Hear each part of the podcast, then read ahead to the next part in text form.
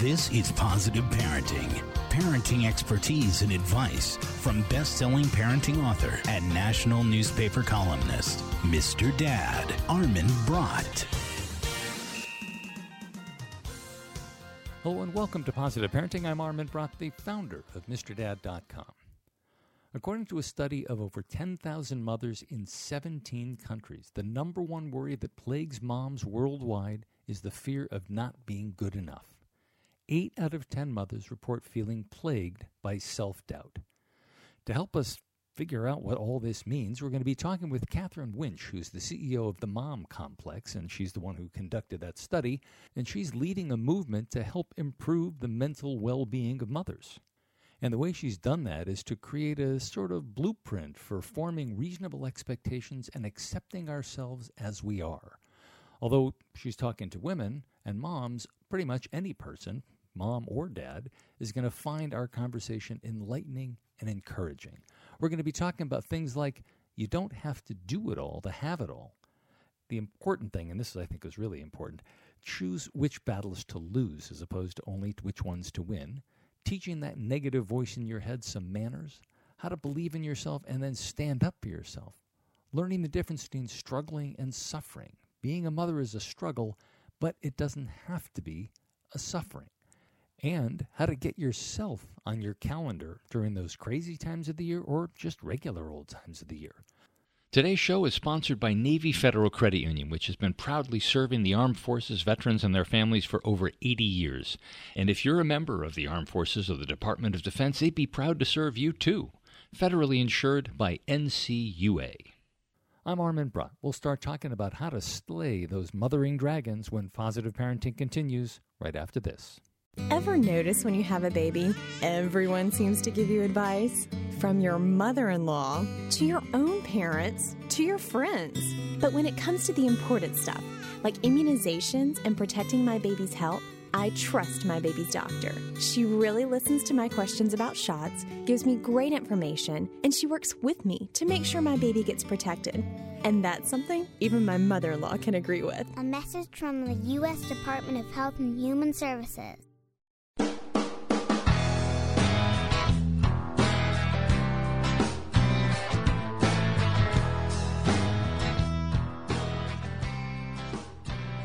Welcome back to Positive Parenting. I'm Armin Brott, and my guest for this part of today's show is Katherine Wintsch, who is the author of Slay Like a Mother How to Destroy What's Holding You Back So You Can Live the Life You Want. Katherine, thanks for joining us. Thanks for having me. That's a pretty bold title How to Destroy What's Holding You Back.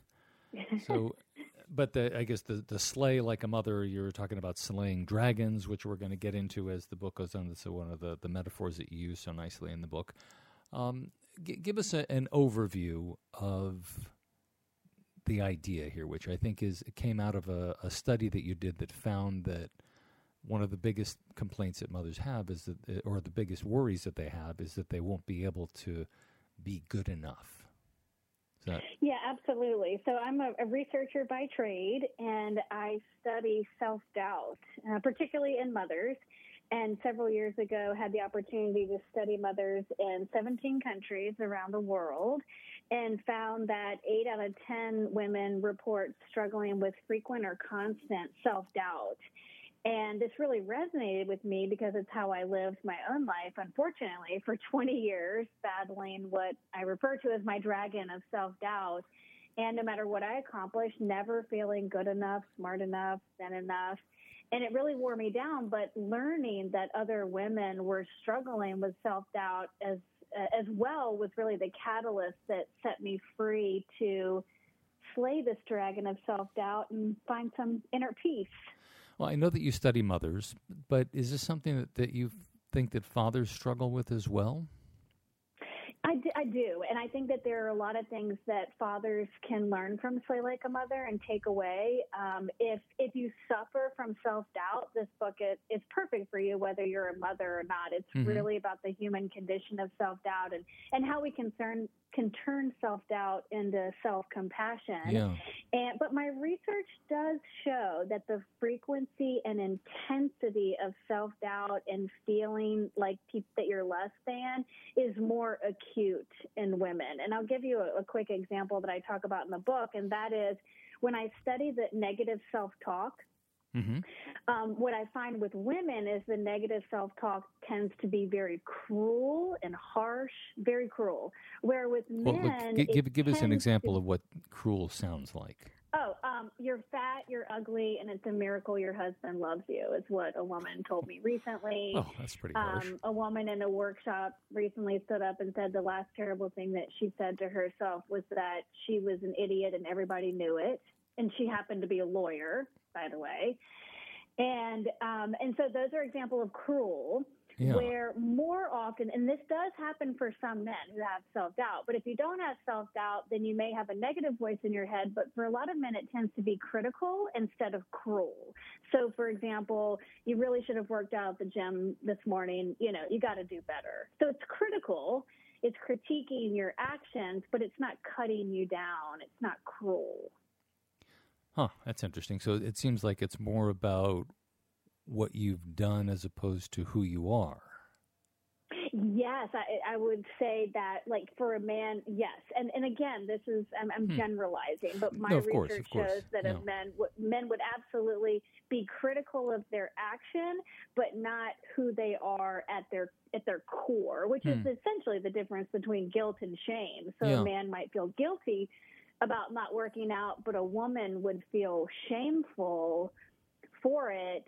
And um, it's really a, a, a, dark and hard place to be when you're saying to yourself all day that you're fat and ugly and it's a miracle your right. husband loves you. That's a, and, uh, that's a rough way to start the day. It's a horrible way to start the day. And I would imagine that, that can, that's ends up becoming a tough way to end the day as well. But I, am yes. I'm, I'm curious. You mentioned this briefly there, just for a second, that that self doubt is a universal thing, and you're saying that you, you studied self doubt. Do you find that mothers have more self doubts than non mothers? I mean, is there yes, something about having kids yes. that really taps into that? Well, what happens is, according to my research, 75% of the time, a woman's self doubt is born during or before adolescence. So, most likely, their teenage years, self esteem took a hit. And then if it's left left unaddressed and you feel less than, you know, not pretty enough, thin enough, whatever it is, enough, then what happens is when you become a mother, you're just giving yourself a hundred new reasons to feel like you're falling short because you're now responsible for other human beings. And this is where dads come into the equations and suffer too of maybe not feeling like you're home enough or you're doing enough. Mm-hmm. Um, we show a spike in that when children are born, um, especially with mothers. And then also, uh, maybe not surprisingly, when we have teenagers and life starts getting hard again. Yeah. Um, a lot of that self doubt creeps back up, and even when parents become empty nesters, can be another trigger for self doubt. I'm curious if you go further, and I, and I know you talk about this in the book, but just generally speaking, uh, in looking at the the ramifications of this, because I think that a lot of people say, "Oh, I'm an idiot," and they don't really necessarily mean that, and they may be able to turn that into some sort of a catalyst for change. So, what what does this self doubt? What, what sorts of effects does it have on people? In the case of a, a, mother, very often the effect is giving all of her time away to other human beings and never keeping that time for herself. So what I tell mothers is that if you don't have enough me time in your life, yourself on your calendar, then it means that it means that at your core you believe that other people deserve your time more than you do. And again, that's another painful place to operate your life from. And so it causes a lot of women to overachieve, to, to do too much, to volunteer for too much because they're so desperately trying to be seen as a certain way in other people's eyes because they don't have that belief inside of them, which was my own life. You know, it's mm-hmm. when you don't feel good enough on the inside, you work overtime to be seen as more than enough on the outside. And at some point, you know, it just practically kills you. So, what does success look like then? I mean, what are they looking for? Are they looking for somebody to say, wow, you are a great mom? Or for the kids to say, mom, you're great, which is probably not going to happen? Uh, you know, or, yeah, uh, uh, I will tell you that a mother is thanked once on average every 20 days.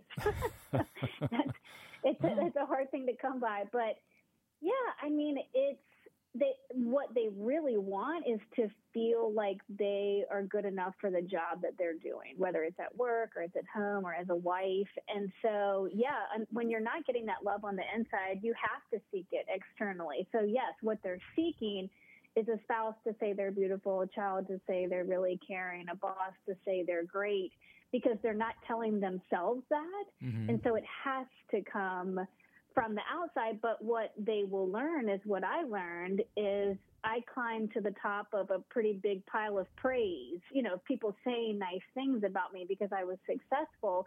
But then I realized that that wasn't enough, that I had to find it on the inside. So, is there such a thing as enough? Yes, I, I do. I, uh, you know, I always say, especially when it comes to women, you know, everybody's always like, can women have it all?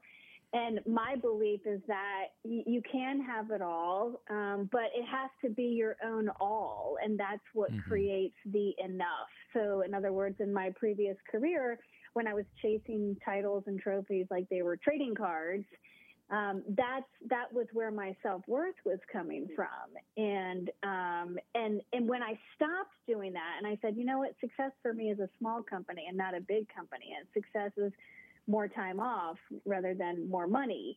And um, when I set those parameters, I do finally feel like I can be enough because it's my own definition of what is enough.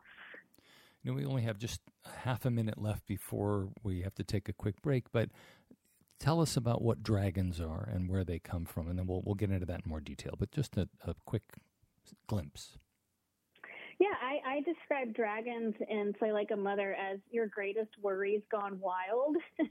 and if they're left unsupervised and unaddressed, they create this exaggerated and distorted view of reality, one in which you suck and everybody else is amazing. But I'm living proof that, that dragons can be slayed. And and how much of that would you blame on social media, where that is the prevailing view that everybody has of everybody else, which is wow, their life is so magical, and all of their pictures are in focus, and their eyes are never closed, and they're beautiful, yeah. and yeah. you know. Yeah, I think social media definitely plays obviously a bigger role than it ever has before in self doubt and making us feel terrible. But I think you have to learn that that's everyone's highlight reel, and the biggest mistake we can make is to to compare our outtakes and bad pictures to everyone else's highlight reel. When you know and recognize that it's everybody at their best, it puts less pressure on you to be better. Talking with Katherine Wintsch, and it's W I N T S C H, by the way, who's the author of Slay Like a Mother and we're going to take a quick break. When we come back, we're going to keep talking with Katherine, and we'll get into exactly how to slay those dragons. I'm Armin Brott. You're listening to Positive Parenting.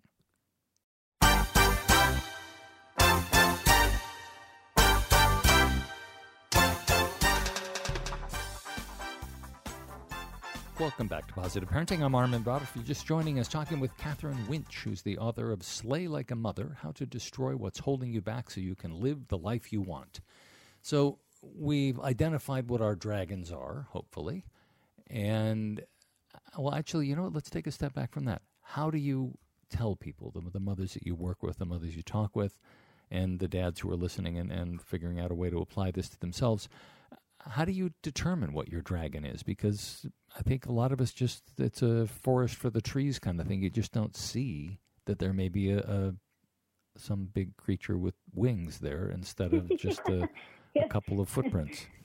That's funny. So um, I have a little litmus test I usually ask people and would invite the, the, the listeners to play along of three signs that you might be living with a dragon of self doubt. The first sign is that you yell at yourself all day long, as we talked about earlier, um, with incredibly negative self talk that you would never say out loud to a friend, but you, um, you know, bully yourself all day. Starting to pay attention to that voice is really important so that it's not just ruling your life. The second sign that you have a dragon of self doubt is that you hide your true feelings behind a mask. You get back from a, lo- a young va- a vacation with two young kids. Somebody asks how it was. You say it was awesome, but on the inside you think it's terrible. There was sand everywhere. Kids cried all the time, and so you're kind of living a double life. I talk about, and then finally, we talked about this briefly earlier, but you just can't say no. If you're saying yes to everything and everybody in your life, it's not because you have a hard time saying no to other people. It's because you have a hard time saying yes to yourself. And those are those are signs that something's ruling your life other than yourself. I hope this doesn't sound silly, but uh, people generally know other people, and even though we talked a little bit about the the influence of social media, we talk to our friends, and and hopefully you've got close enough friends who will tell you this just sucks, or I had this horrible experience, or was a complete failure, or whatever we theoretically know the truth about other people's lives. So why do we have this this fixation on that we're not good enough? I mean, we saw our mothers and our our fathers, and we we can look back and, and you know while we're trying to avoid becoming them, we can see where they failed and where they succeeded. Yeah, I think one of the reasons we struggle so much with self doubt is that it's never been role modeled for us. So while we may know that other people have trials and tribulations, you know, maybe you didn't see your mother struggling and saying that she was a hard time. You know, maybe all the mothers on the block or the fathers always seem so, you know, happy and put together. And that's where we start making assumptions. We assume that because somebody does something well in one area of their life, they're perfect at every single thing else that they do. So we tend to exaggerate, but I think we have to be better as parents of role model, modeling vulnerability and self doubt. And, um, you know, since I've studied this subject, I think I've been a better mother of raising my children to embrace their own self doubt and not having to parade around as they're perfect. So I think a lot of this starts in the home of breaking these habits. Yeah, do you think there's a hereditary component here that, because uh, I'm sure as, as you were doing your research, you probably came across some women who didn't have any self doubt at all. And I'm wondering if, or they had less, wondering if their children tended to be less self doubting than women who mm, were doubting mm. themselves. Yeah, I would say the environment plays a lot into someone's self doubt. And what I've seen that if you grew up in a household that, that rewarded perfectionist tendencies, then your child is likely to pick up and carry on those tendencies, which does cause people to wear a mask. If you feel like you have to be perfect oh, around yeah. your parents all the time, um, you'll begin to hide this dragon and not want to talk about it. And dragons of self doubt just thrive in silence and avoidance. So I would say it's maybe less likely to be hereditary and more likely to be something that is, you know, within the household and mm-hmm. attitudes and behaviors that are fostered. All right, so let's talk about some dragon slaying techniques. How do you hopefully somebody will have listened to this and they maybe picked up the book and they'll get a little bit more details about how to pinpoint exactly what their particular dragon is. How do you begin to work on that and start whittling away a little bit? It's probably never going to go away completely, and it wouldn't be a good idea if it did, I guess, because otherwise we would never strive to be better, which is probably a good thing. But how yeah. do you how do you begin yeah. to start chipping away at this? I tell people is really start to pay attention to the the last mean thing that you said to yourself. And you know, even at my therapist taught me like write it down in your journal. You really have to start to acknowledge the way that you're speaking to yourself. And then once you hear the voice and you hear it attacking you, you know, you can teach the mean voice in your head some manners. I'll give you an example of something that happened to me the other day. I was giving a big speech about the book, couple hundred people in the room. I was showing a video that I happened to be in, and my face came up on the screen, and the voice inside me said, God, Katherine, you look awful in that video. And it was just instinctive, like, you look terrible. And I heard it first of all, which was a big step. But then second of all, I said I said to myself, you know what? That video is not I don't look great in that video, but some days I do. Some days I have good moments. And so how would you address that negative self-talk towards a friend? If your friend said I look terrible in a video, you would, you know, say loving and kind things to them. So you can train that voice in your head, A, so that you can hear it, but B, to be nicer to you, um, the way you would console a friend, like I said. And then another tip I give um, parents is a lot of our mask wearing ways happen because we want to try to be perfect.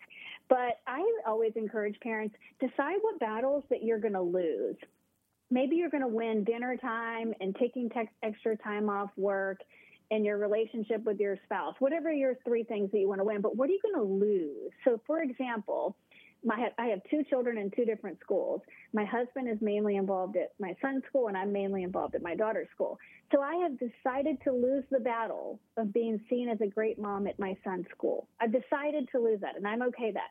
So when I go to his school and I'm uncomfortable because I don't know as many people, and I'm likely to yell at myself for that, I say, no, I decided that I was going to lose this. Hmm. And it's really liberating and can take a lot of pressure off you. That is really interesting. I mean, how I think we don't think in terms of allowing yourself to lose something and getting comfortable with it. Yeah, because you can't win it all, and when you when you create all activities in your life, you consider them equal. You're just going to fail because they can't all get the same time. And uh, one final tip I'll share on this note of time mm-hmm. is, you know, moms make no time for themselves. A lot of fathers too.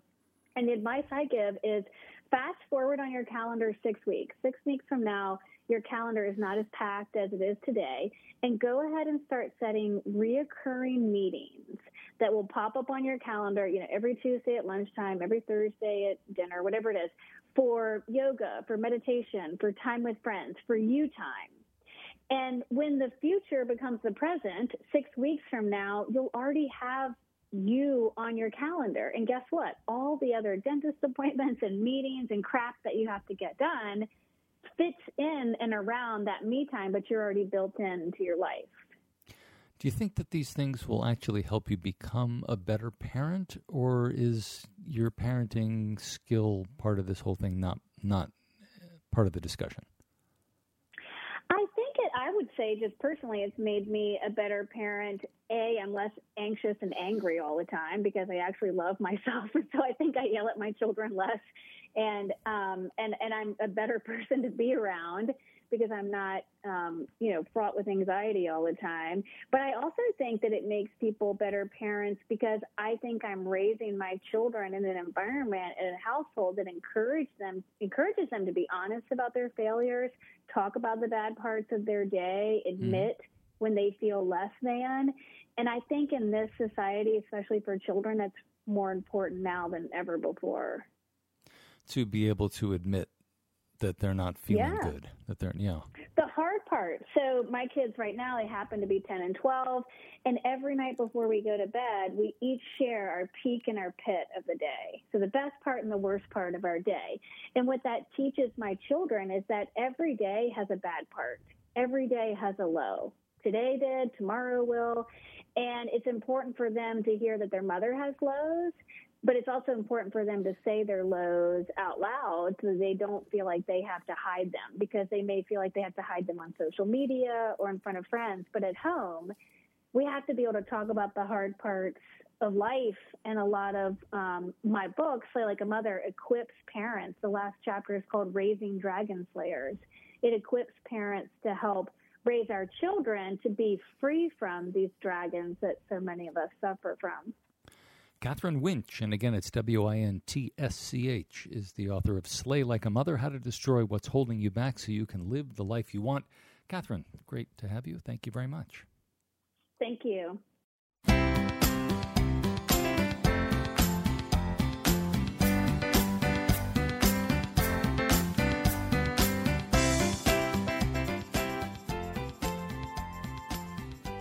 Hey there, welcome back to Positive Parenting. I'm Armin Brott, and it's time for an Ask Mr. Dad segment. Dear Mr. Dad, in one of your columns a while ago, you talked about free speech and the importance of listening to others. I've been having a lot of disagreements lately with my daughter, a college freshman, who demands that I listen respectfully to everything she says, but interrupts and completely dismisses anything I say that she disagrees with. And she frequently accuses me of being racist or homophobic or something else.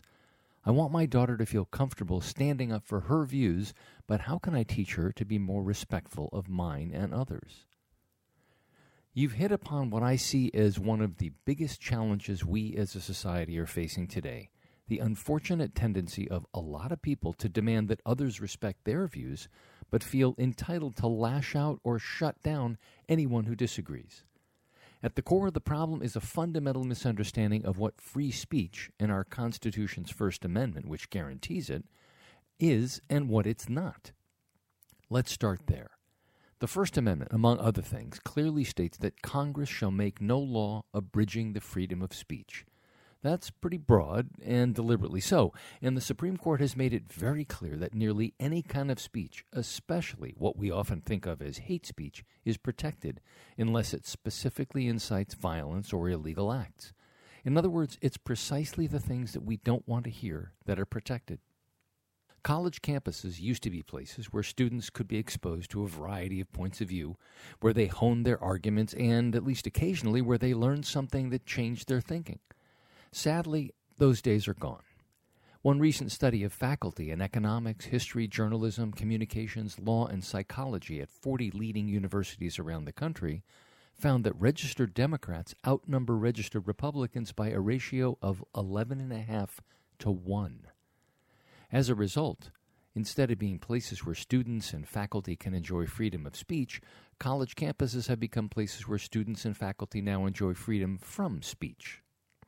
And rather than engage in civil discussions, too many people rush to label anyone they disagree with as racist, homophobic, xenophobic, transphobic, or any other discussion stopping smear they can come up with.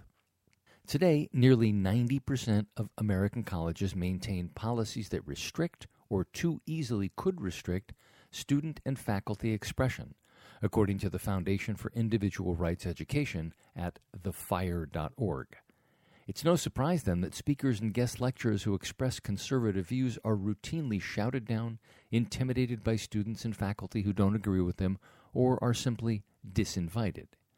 A recent study by a UCLA professor found that 62% of Democrats and 39% of Republicans on campuses believe that this type of behavior is okay. Oh, and that's just the beginning. In the same study, one in five college students say that it's acceptable to use violence to silence a speaker. Think about that. These students believe that they have the right to stand up for what they believe in, even if it involves hurting others, but that those whose views they disagree with don't enjoy the same right. Unfortunately, that same free speech for me but not for thee attitude is shared by many non students as well. In a 2015 Pew Research study, 40% of millennials say that it's okay to limit offensive speech.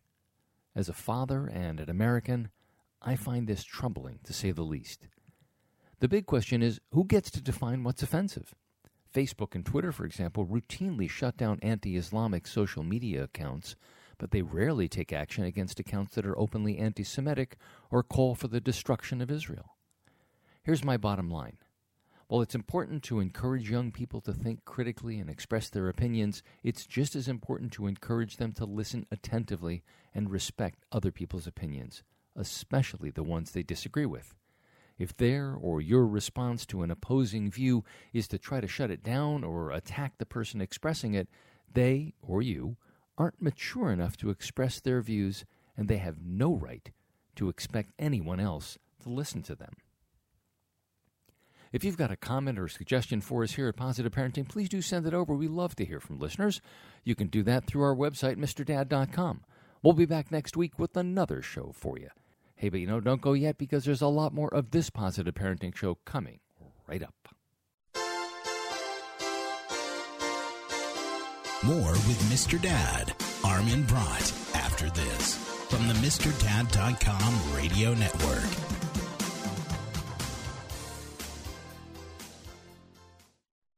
I have an asthma attack, I feel scared. It's like tiny nails in the air poke my lungs. I start to cough. Sometimes I, my parents have to take me to the hospital. Today, one out of 13 children suffer from some form of asthma, accounting for nearly one third of all emergency room visits. I feel like I'm choking. It's kind of like an elephant is on my chest. A little whistle sound comes out when I breathe. But while your child may suffer from asthma, asthma doesn't have to make your child suffer. There are simple ways you can prevent your child's next attack. To learn more, call 1 866 NO ATTACKS. That's 1 866 662 8822. Log on to www.noattacks.org or call your doctor. because even one attack is one too many. I feel like a fish with no water. Brought to you by the EPA, the Ad Council, and this station.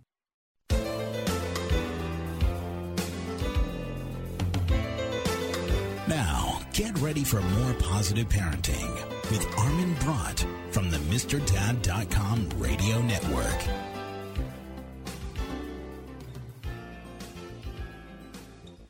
Hey there, welcome to the second part of today's Positive Parenting Show. I'm Armin Brott, the founder of MrDad.com. Thanks for staying with us. A clinical social worker, parent coach, and mother of two, Carla Naumburg was having a particularly grueling evening with her daughters when she found herself Googling how to stop yelling at my kids. That night started her on a journey to figure out how to stay patient in the midst of kid chaos. The result is a new book that we're going to be talking about with Carla Naumburg herself. And in this part of the show, we're going to be talking about the program that she's put together that's going to help us learn how to manage triggers, stop parental meltdowns, and become a calmer and happier parent with, and this is important, calmer, happier kids, whether they're toddlers or teens. We're going to be talking about things like identifying your triggers. The first step the first step has to be to understand what sets you off, puts you on edge, and makes your buttons more sensitive and pushable by your kids. And then the next step is to make your buttons as push proof as possible. So, we're going to talk about strategies like getting more sleep or single tasking or accepting support, which is really, really hard. And what's even harder, not beating yourself up. I'm Armin Brott. We'll start talking about how to stop losing your stuff with your kids when positive parenting continues right after this.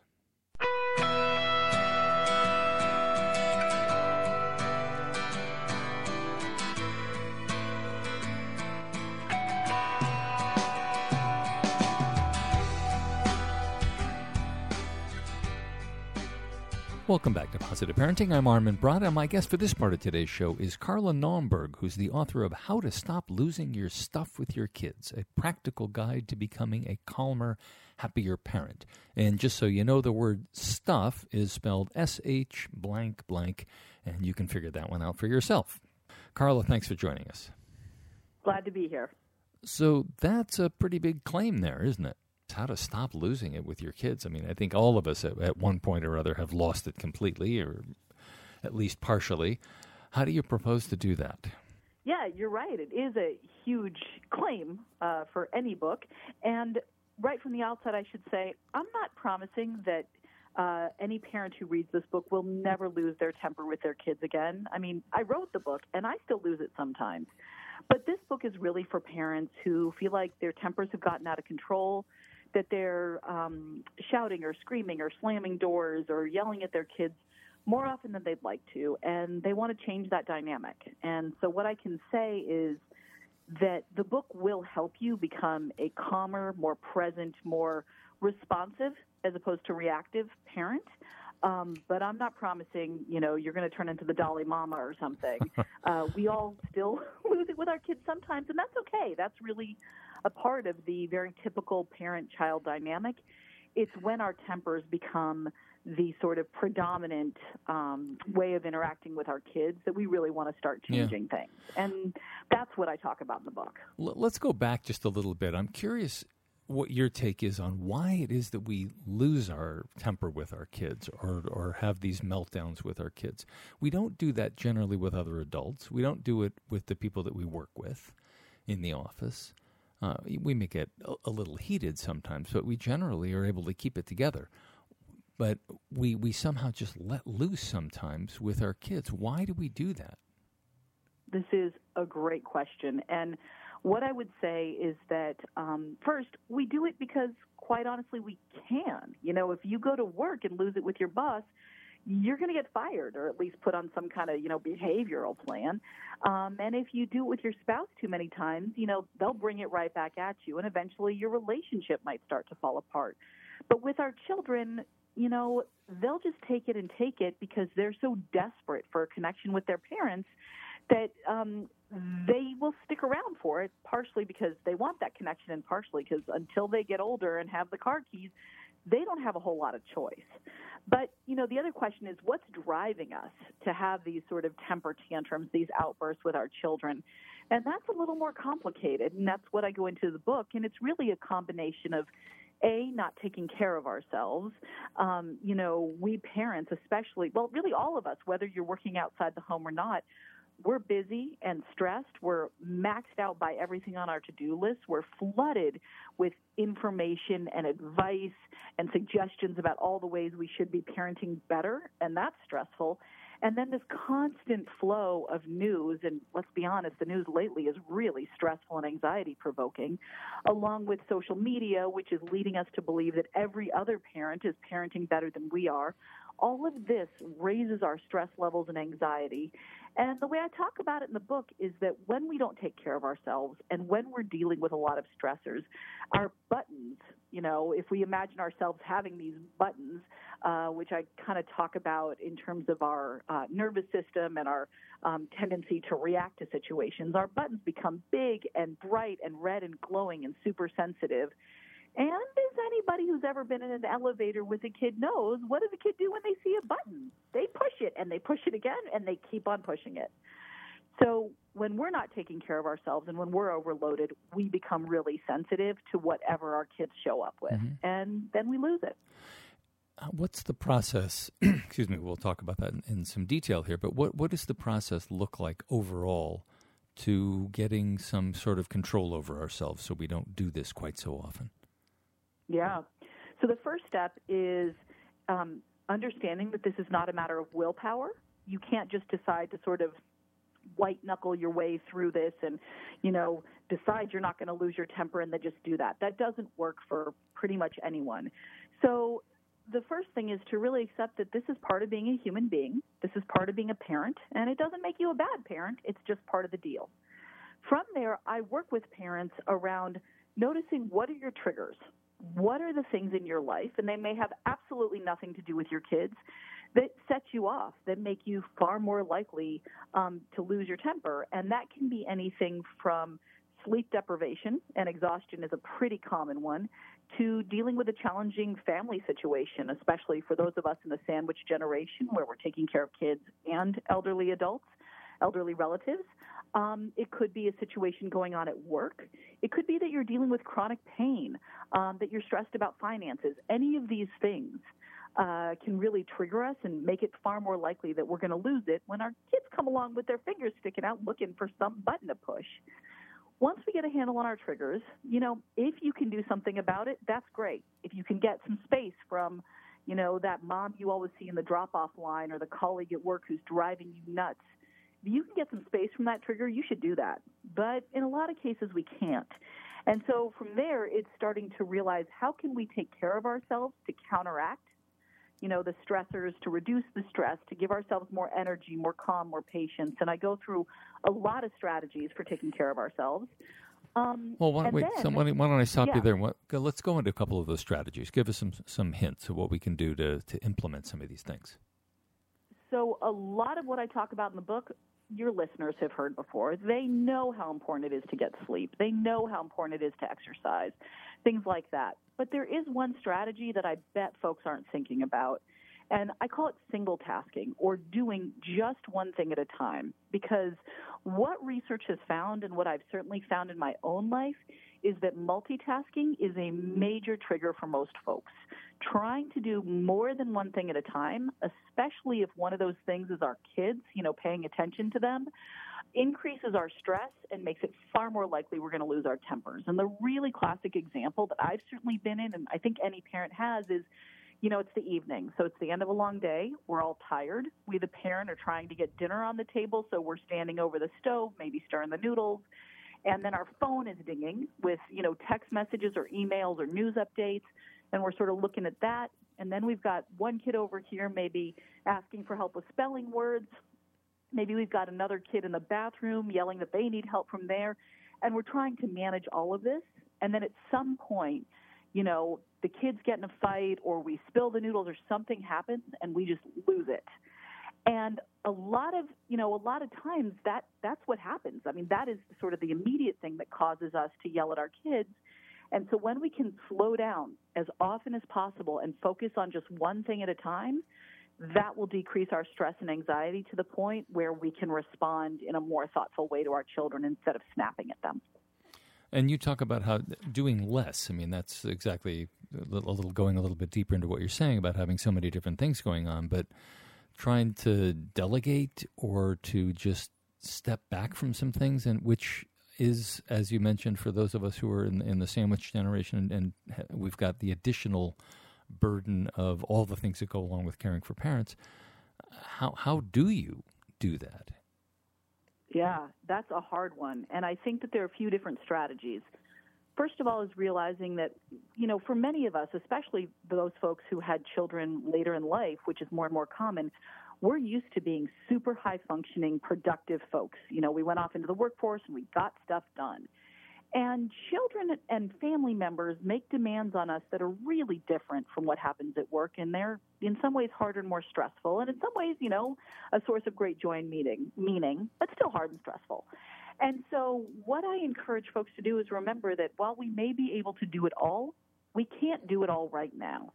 And so, you know, these um, maybe volunteer opportunities or extra work opportunities or things you'd like to get done but maybe aren't crucial, maybe those aren't the things you can have in your life right now while your child is in this particular stage or your parent is needing these particular you know this particular help from you. And so you need to put these things off for maybe it's a few weeks maybe it's a few months maybe it's a couple years.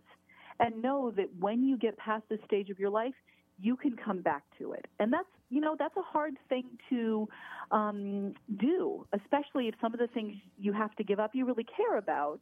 Mm-hmm. And so it's about paying attention to and just acknowledging this is what I can do right now.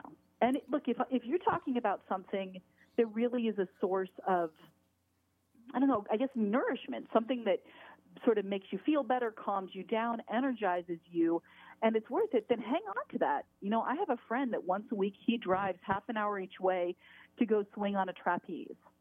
I can't imagine anything less fun than that. But for him, this is important. I mean, this is part of his self care, and so he does it. Yeah. For me, yeah. I have stepped away from some volunteer opportunities now that I plan to come back to later when I have more time on my hands. Talking with Carla Naumburg, who's the author of How to Stop Losing Your Stuff with Your Kids, a practical guide to become a becoming a calmer, happier parent. We're going to take a quick break. When we come back, we will keep talking to Carla about stuff and how not to lose it, and uh, a little bit more in detail about how to offload some of that stuff. I'm Armin Brott. You're listening to Positive Parenting.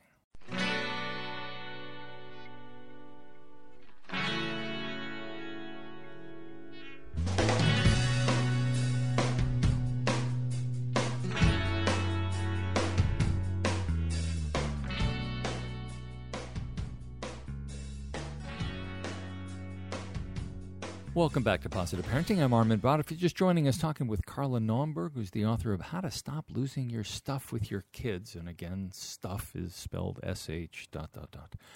Uh, you can figure that one out. I, I want to go back a little bit before we, we move on to talking about uh, offloading some things and, and cutting back. And, and I was listening to you and, and noticing that all the things that you suggested cutting back on were things that we do that have to do with us. And I'm wondering how you feel about cutting back on some of the things that the kids are doing, because that can be tremendously time consuming, particularly if you've got three different kids who've got three different after school activities who are heading off in different directions, and, and somebody's got violin lessons and, and soccer and play practice. And, you know, can we, without feeling horribly guilty, cut back on some of the stuff we're doing for other people instead of things that we're doing for ourselves? Absolutely, and I'm so glad you brought that up. Um, I really encourage parents to limit their kids' after school activities to two at any given time. And a great way to think about it is the child gets to choose one and the parent gets to choose one. So my daughters are going to be in swim lessons until they're strong enough swimmers because that's what I choose, and they can choose the other one. And there are a few reasons for this. One is our own sanity, right? You know, as you mentioned, it's too much driving all these kids around, having to stay on top of these schedules, and then invariably for any activity you choose, you know, there's the recital or the championship game or whatever it is. It's not just that once a week thing. The other reason to cut back is it, it'll save you some money, right? And the other reason is that kids really need unstructured time. They need time to be bored. They need time to play on their own or read a book or wander around the yard. And in that time, they learn a lot about themselves and what they enjoy doing and what they don't, and how to deal with the frustration that comes from being a little bored or not having someone else tell you what to do. So it's really important for their growth and development to have that unstructured time. So I think parents can feel really good about not having their child signed up for a million after school activities. And what I would say is that for parents who are saying, you know what, I've given up my volunteer opportunities. I've stepped back from a ton of things. I've got my kids only in one or two activities, and I am still overwhelmed. What I would say is yes, yes, that is true and that is real. And this is when we really need to reach out to our support networks. And I go a lot about, I write a lot about that in the book, the different kinds of support networks and how to access them and how to set up carpools and why that's important and why you shouldn't feel guilty about doing that. Um, because you know, we all sort of jokingly say it takes a village, but that's as true as ever. It is not possible to raise your children alone without support and not lose your temper with them. That's just not not the human way. Take us back a little bit to your own personal journey. You've got a chapter in there about how you stopped losing your stuff. What did your life look like before you figured some of this stuff out? Yeah. So uh, soon after my daughters were born, I came down with postpartum anxiety. And I'm a clinical social worker, so you'd think I would be able to diagnose this in myself, but I totally missed it. And what many people don't realize is that irritability is a symptom of anxiety. And I would say that anxiety is incredibly common in the parenting culture these days. And approximately somewhere around 20% of new mothers develop some kind of anxiety after their child is born. So it's super common. And my anxiety was also making it hard for me to sleep. So the combination of the irritability that was sort of a direct result of my anxiety and also just the crankiness that comes with being chronically tired, I was losing my temper with my children all the time. I mean, I was yelling at them on a daily basis. And I would say there are a few things that feel worse than yelling at a toddler. I mean, I felt incredibly guilty and ashamed of this. And so it was really a journey for me. Um, figuring out how to sleep again, getting treatment for my anxiety, and learning, really learning about who I was now as a mother and how I was a different person than I was before I had kids. And so, you know, I wanted the quick fix. I, I tell a story in the book about sitting down one night. It had been a really hard night. So I put the girls in front of a Daniel Tiger episode. And here I was. I had a PhD in clinical social work. So I was supposed to be the expert on this. And I literally sat down on my computer and Googled how do I stop yelling at my kids? And that was really the beginning of this journey for me. And what I can say is, I didn't find the answer on Google. Unfortunately, it was it was a long journey. And nobody finds answers to questions like that on Google anyway, right? No, I wish we could. I really wish we could. So, what did you find? What I found was um, the first step for me was really figuring out about my sleep. Sleep is so foundational that when we try to function without sleep, it's kind of like driving around in a car with a flat tire. Um, it's you know that we may still be able to get to where we're going, but the journey is going to be a whole lot bumpier and a whole lot more painful. So the first step for me was getting my sleep under control. And then once that I was sleeping better on a regular basis, I had the energy to exercise and I also had the energy to get myself back into therapy. And working with a therapist around my anxiety was incredibly useful. And then once I started doing that, I was learning a whole lot about myself and what I needed to do to keep my buttons sort of smaller and dimmer and less pushable so that when my kids would come along, being unpredictable and inconsistent and needy and whiny as kids are, I wasn't, you know, my buttons weren't there ready to be pushed. So they were showing up with their fingers, but there wasn't a whole lot for them to push. And I could stay calm and patient. And again, this is not 100% of the time, but it's more often than not now that I am not losing my temper with them, whereas before I would have. And so what I know now is that this is an ongoing process. It wasn't like I checked those boxes and fixed the problem. I get in bed at 9:30 every night. I exercise every single day now. I take time alone um, to be with myself and sort of get some quiet time away from people. And I've realized that doing things like this, focusing on one thing at a time, Um, for example, so when I'm making dinner, if my daughters, who are now 11 and almost 11 and 9 years old, come to me and say, Mommy, I need help with this, a few years ago, I would have said, Sure, I'll help you right now, even though I'm like cutting cucumbers or whatever. And now I'll say, You know what? I'm making dinner, and so I can help you in a couple minutes when I'm done making dinner. And so all of these things combined, knowing that at any moment I do better if I slow down and just focus, mm-hmm. knowing that I need sleep and exercise and time alone and time with friends, all of this makes it far more likely that when these heated moments come, I'm less likely to lose it with my children.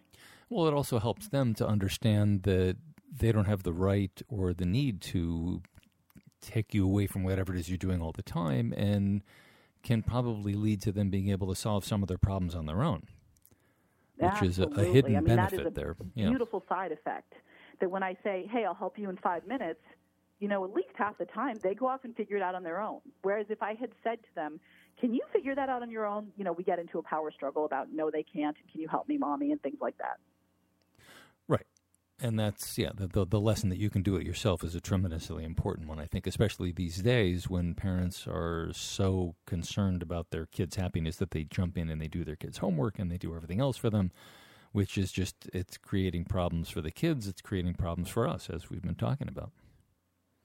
You just said something really important there. You said that um, we parents are so concerned about our children's happiness and i can certainly relate to that but what i would also say is it is not our job to make sure our kids are happy. It is, and this is, um, once we parents realize this, it's a really uh, powerful way to reduce our own stress. Our job is to do the best we can to help our kids learn to tolerate a variety of emotions, including the unpleasant ones. And this is hard because for most of us, we can't tolerate our own unpleasant emotions. But my job isn't to make my kids happy. My job is to keep them safe it's to be a source of support for them when they're having difficult times. Um, and it's to help them identify and understand the emotions they're experiencing and knowing that no matter how good or bad that it's going to pass and another one will come up. And once we parents can let go of this idea that we have to make sure our kids are happy, parenting actually becomes a little easier. And we only have just a minute left. What, but I want to get to this. What do you do when you do lose your stuff? in relative to yourself and relative to the, the kid whose day you've you've upset by by losing it in front of them. Absolutely. So we all lose our tempers with our children. And I've got some strategies in the book for what to do when you get to that moment and you're like in the middle of it or you know what's about to happen and you want to stop it. So that's in the book, but let's talk about what you do afterwards. The first thing I would say is you need to get yourself calmed down. Don't do anything else. Don't try to re engage with your child until you yourself have calmed down. Because if you're still triggered and you go back to them and that interaction goes poorly, you are likely to lose it again. So I've got a whole lot of strategies in the book about how to calm yourself down, and a lot of it involves self compassion. Please don't beat yourself up. We all do this. Parenting is hard. It's okay. Once you can get calmed down, you can actually go apologize to your child. And you can say something like, hey, I'm sorry I lost it with you. I got frustrated because, you know, you weren't putting your shoes on, and I was really frustrated because I asked a whole bunch of times, but I shouldn't have lost my temper with you. And then you can make a plan. You know, for the rest of the night, let's really try to be a team and work together. Um, you don't have to apologize for your feelings. No feeling is ever wrong. But what I do work with parents on and what I work on myself is apologizing for my behavior. Mm-hmm. And parents can absolutely do this without undermining the power differential or, you know, making it so their kids no longer respect them. In fact, your children will respect you more and feel more connected to you when you apologize, and you're modeling the behavior you would like them to demonstrate someday. Wouldn't it be great if you know your kid could walk up to their sibling after a bad moment and say, "I'm really sorry I threw that truck at you." like hmm. that would be amazing. It would be. And so yeah. we're, we're modeling the behavior we want to see, and we're taking an important step towards sort of repairing our relationship with our child. Carla Naumburg's the author of How to Stop Losing Your Stuff with Your Kids, a practical guide to becoming a calmer, happier parent. Carla, thanks for joining us. Great to have you. It was a pleasure. Thank you.